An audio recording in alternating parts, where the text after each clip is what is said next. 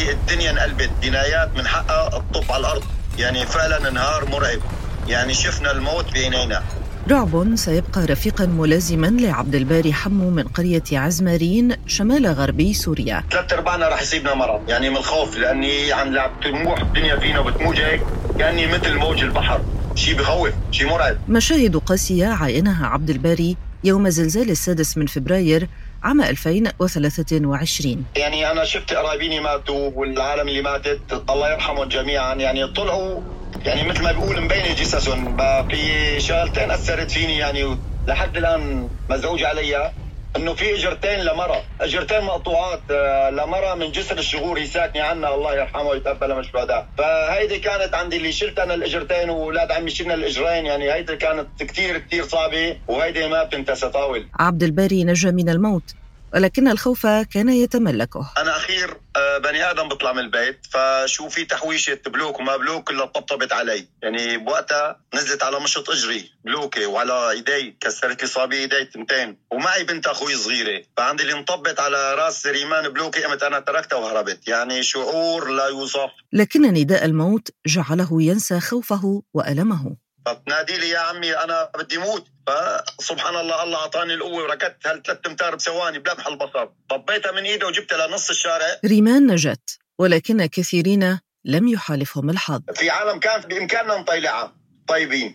بس ما في معدات بأول نهار، يعني مثل ما بقول ما في، وكبس مطر مطر مطر وبرد، وتاني نهار مطر وبرد، سبحان الله ثالث يوم لحتى صحت الدنيا، واجت صار تجينا مؤدات سيارات كبيره رافعات كبيره لحتى يشيلوه، بس بعد ما كان العالم تقريبا ثلاث ارباع ميته. زلزال جنوبي تركيا وشمالي سوريا حصد الاف الارواح وترك مئات الالاف دون مأوى، وطرح تساؤلات حول المنازل والمباني التي انهارت، فهل كانت تراعي مواصفات البناء المقاوم للزلازل؟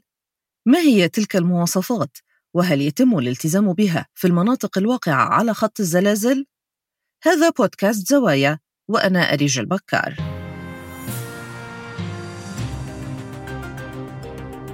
في السادس من فبراير ألفين وثلاثة وعشرين وقع زلزال بقوة سبع درجات وثمانية أعشار الدرجة على مقياس ريختر جنوبي تركيا بالقرب من الحدود الشمالية لسوريا. بعد نحو تسع ساعات أعقبه زلزال آخر بقوة سبع درجات وخمسة أعشار الدرجة. الزلزال الأول كان الأكثر تدميراً منذ أكثر من عشرين عاماً، وجاء بقوة زلزال وقع عام ألف وتسعمائة وتسعة وثلاثين وشكل أخطر كارثة طبيعية في تركيا في القرن العشرين.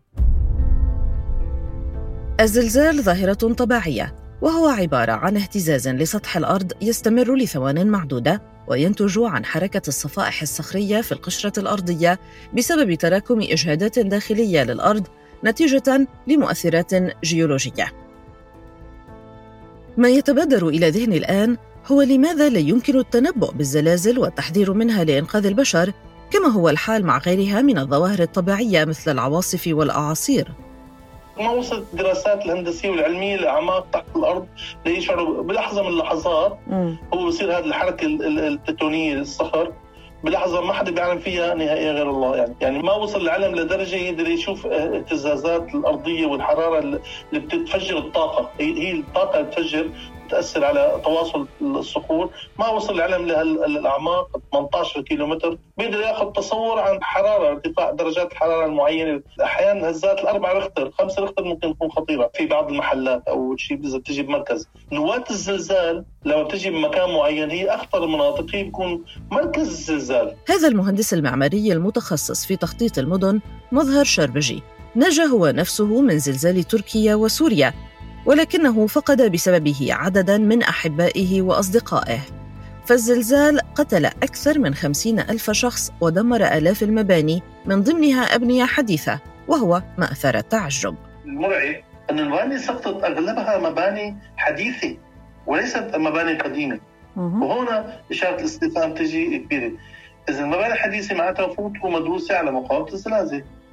لماذا لم تقع المباني القديمة التاريخية والمباني بدمشق القديمة أو بحمص القديمة أو باللاذقية ظلت واقفة المباني وسقطت مباني حديثة. معناتها هناك في مشكلة معينة في الدراسات أو في التنفيذ أو في المقاولات، هون بده إعادة نظر، أو في إنه نعمل دراسة بس ما بننفذها. شربجي كان يتحدث عن سوريا، أما في تركيا فالوضع لا يختلف رغم شدة الزلزال وطول مداه الزمني، إلا أن هذين العاملين ليسا السبب الوحيد وراء الدمار الهائل في الأبنية والمجمعات السكنية بحسب مسؤولين حكوميين. الحكومة التركية وجهت الملامة إلى متعهدي البناء ومهندسين معماريين، واتهمت أكثر من مئة وثلاثين شخصاً بالتقصير وإهمال معايير السلامة والتلاعب بالمواصفات الخاصة بالبناء والمواد المستخدمة. لكن السؤال هنا يطرح نفسه، كيف للحكومة توجيه اللوم إلى المقاولين والمهندسين إذا كانت جهة حكومية هي من يصدر رخصة البناء؟ الزميلة هنادي الخطيب تابعت في تركيا الجدل المتعلق بسلامة الأبنية. الوضع الحساس السياسي في تركيا يمكن تفسير ذلك بأن الحكومة في حال أنها أشارت إلى رؤساء البلديات بدون تحقيقات مكثفة سابقة لما حدث وللخلل الموجود في أي بلدية، فإن ذلك قد يحسب كموقف سياسي. هناك بعض المدن رؤساء بلدياتها تعود للمعارضة، وبالتالي إلقاء القبض عليهم بدون أن يكون هناك تحقيق داخلي كامل ونتائج واضحة يتم نشرها سوف يخلق بلبلة سياسية بين الطرفين. هناك أمر آخر لابد من الإشارة إليه، وهو أمر الشركات الخاصة التي تعطي شهادة بأن هذا البناء مقاوم للزلزال. هذه الشهادة يتم تقديمها فيما بعد بالطبع إلى البلديات لإثبات أن البناء تم وفق المواصفات التي وافقت عليها البلدية. هذه الشهادات منحت من شركات خاصة لا, لا لم يتم السؤال عنها أو لم يتم حتى الآن فتح تحقيق بحسب ما صدر من معلومات. بالتالي حتى الآن متعهدين وحدهم من يتحملون المسؤولية، ولكن بالطبع الشارع غاضب جدا.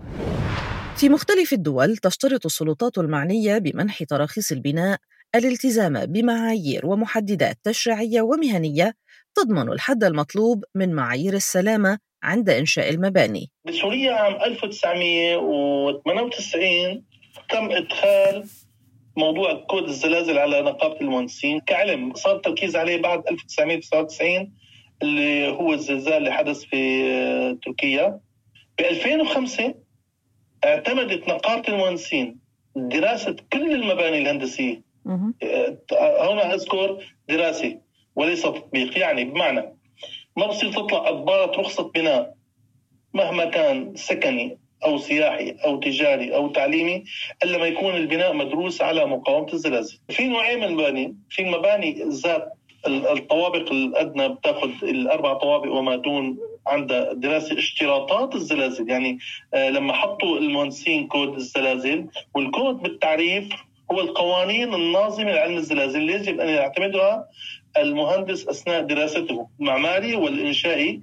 يعني في اشتراطات ويجب أن تتبعها المهندس من علاقته بالمواد، من آليات التنفيذ، من الحديد، شكل البناء، كل هذه الاشتراطات بتكون موجودة بالكود الإنشائي لمقاومة الزلازل. إذن كود الزلازل هو مجموعة من المعايير الملزمة للمهندسين أثناء تشييد الأبنية لضمان مقاومتها للزلازل، وهي تختلف من منطقة إلى أخرى بحسب نشاط الزلازل فيها. نحن في سوريا عندنا خمس مناطق، في منطقتين صفريات ما فيها نهاية بصير زلازل، وفي مناطق فيها محور أكثر أسوأ واحد فيهم هو محور دمشق، حمص، حلب، وحلب أكثر شيء، والمحور الثاني هو جبال ساحلية غربية. هدول منطقتين فيهم كتير اشتراطات زلزالية قوية، كله في اشتراطات لكن في معايير مختلفة. ويتضمن كود الزلازل شروطاً تتعلق بالمواد الأولية للبناء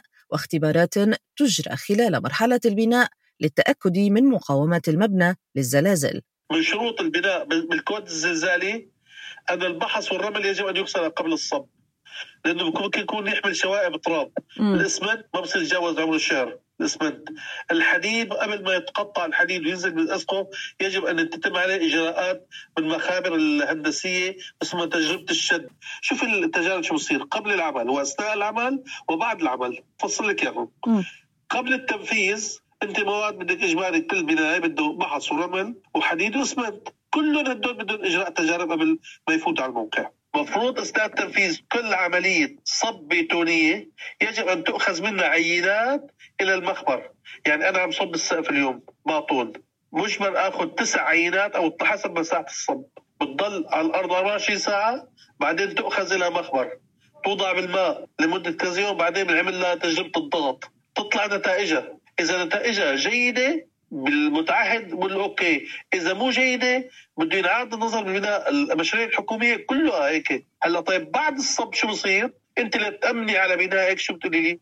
بتقولي شو مأمن؟ بقول لك في مجموعه تجارب، اما فحص البيتون بعد أربعة وعشرين يوم العمر الافتراضي لانه يكون نشف هذا البيتون، او في تجارب اسمها تجارب تحميل، بتحط حمولات واوزان على هذا السقف اللي بتقول لي بيحمل مثلا انت اثنين طوب بالمتر مربع، ما بنتجرب التحميل. المهندسون المعماريون يعتمدون تقنيات مختلفة في الأبنية المقاومة للزلازل، لعل أبرزها تقنية عزل القاعدة، وتستخدم هذه الطريقة على نطاق واسع في اليابان منذ زلزال هانشين عام ألف وتسعمئة وخمسة وتسعين. ذلك الزلزال العنيف تسبب بمقتل نحو ستة آلاف شخص في المدينة الصناعية الساحلية وما حولها، ولكن مبنى واحدا في المدينة لم يتأثر به. مالك المبنى شركة إنشاءات هندسية يابانية استخدمت في بنائه تقنية الأساسات المعزولة في نسخة كانت تجريبية وقتها. تقنية الأساسات المعزولة هي بتستخدم قواعد تحت البناء، قواعد مطاطية بسماكة معينة تنحط أسفل الأساس. الأساس هو مادة خرسانية بيتون، تنحط تحته، بتخمد الحركة، وهي بتساعد على امتصاص واخماد الطاقه الكبيره الناتجه عن الزلزال. فبنلاقي باليابان اي اي حركه بتلاقي البناء يتحرك بشكل مرن بس ما بيوقع، ممكن تهز على ميل خمسة عشر درجه ستة عشر ل عشرين درجه وبتميل بس ما بتنكسر. بقول لك البناء اذا انكسر ما بيتفتت، بيخرب البناء بس ما بينقوى على على اهله. فالناس تجي لجان انقاذ بتطلع الناس من الابنيه المنكسره وليس المتفتته. وهي الطريقة اعتمدتها الدول بعد بعد التسونامي، اعتمدتها تشيلي والصين وإيطاليا والمكسيك وتركيا يعني وإيران وأمريكا طبعا أكيد. هناك أيضا تقنيات أخرى لمقاومة الزلازل، منها ما يستخدم البندول لمعادلة تأثير الهزة الأرضية، ومنها ما يعتمد نظرية يطلق عليها التهدم المحسوب. في التقنية الثانية اللي استخدمت بعض المباني اللي بيحطوا إذا بتعرفي البرادول أو النواس، هاي بسموها تقنية المثبط المثبط الكتلي. يعني كتلة ضخمة ضمن ضمن البناء بتنحط ثقيلة جدا، بتكون مليانة بسوائل، بتتأرجح. هاي إذا صار أي اهتزاز بتتأرجح بعكس الانحناء، يعني بتصير انحناء على اليمين بتاخده على اليسار. هاي مستخدمة في برج خليفة بالإمارات. بأمريكا عاملين طريقة اسمها التهدم المحسوب. شو فعل الجملة التهدم المحسوب؟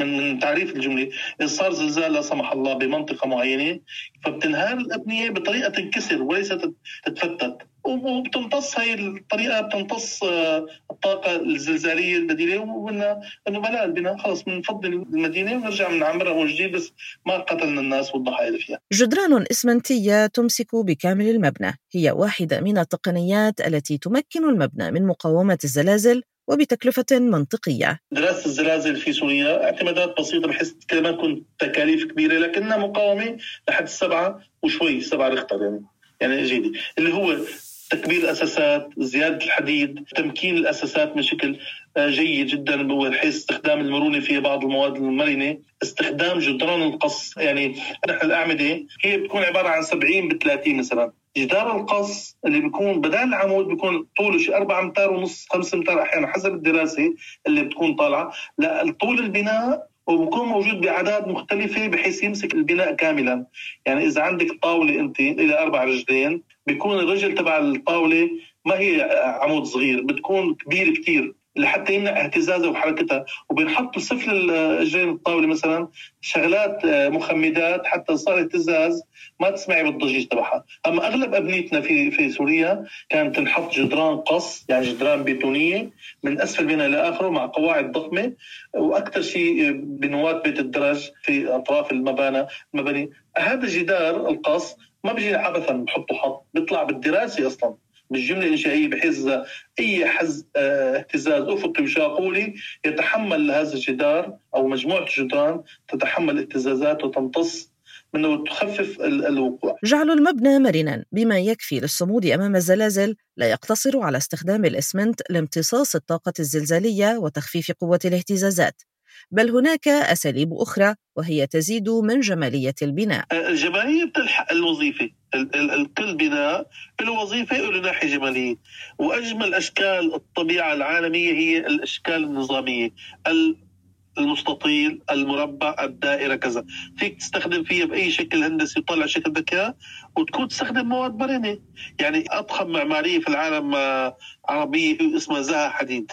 زها حديد معمارية إلى أعمال في كل العالم، تستخدم مواد لما بتعمل جمالية ما بتصير تستخدم بيتون، بستخدم مواد أخرى معدنية والإبدينات بستخدمها. تنوع المواد أحيانا بيعطيك الجمال. فأنه أنا بدي حد بيتون، بالعكس المهندس الإنشائي الذكي بيكون عنده فن ومرونة بالتعامل بالأشكال مثل ما بده إياها المعماري مهندس معماري، بس كل شيء بتكاليفه. يعني م. لما أنت بتقولي لي بدي صالون عشرة بعشرة بدي إياه كبير أو خمستعش بعشرة ولا عمود، تسأليني يا أستاذ مظهر بصير؟ بقول لك طبعا بصير، بس هذا السقف بده يصير سماكته أربعين سنتي وهذا بيكلفك. بتقولي أنا ما عندي مشكلة بالتكلفة، بيهمني الجمالية.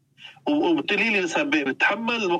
طبعا بتحمل، انه عم دفعك انا حديد وتسليح وجدران وكذا، فانت وحققتي الوظيفه وحققتي الجماليه بس لك الفكره. نعم، تكلفه المباني المقاومه للزلازل اكبر من الابنيه غير المقاومه لها، لكن اصلاح المباني بعد الزلزال يكلف بحسب دراسه فدراليه امريكيه أربعة أضعاف تكلفة بنائها في الأصل بمواصفات مقاومة للزلازل. كل المهندسين والعلماء واللي بيشتغلوا بالهندسة وكذا بقول لك فرق المبدأ المقاوم للزلازل على المبدأ العادي بين خمستعش إلى عشرين بالمئة من الكلفة فقط، من خمستعش إلى عشرين بالمئة من الكلفة. إذا بدك تبني بناء بدون مقاومة على الزلازل وبتبنيه على الزلازل فبيفرق من خمستعش فقط ل عشرين بالمئة كثرت. سأنهي هذا البودكاست من حيث بدأت، من عند عبد الباري حمو وابنة أخيه ريمان. لم يتمكن الزلزال من خطف حياتهما، لكنه قضى على حياة آلاف آخرين كانوا يظنون أنهم يعيشون في أبنية مقاومة للهزات الأرضية. فالزلازل تسبب خسائر بشرية كبيرة، وطبعا لا تخفى علينا أيضا خسائرها المادية الهائلة، ويمكن أن يؤدي تعزيز المباني إلى تقليل كلا النوعين من الخسائر. كان هذا بودكاست زوايا، وأنا أريج البكار.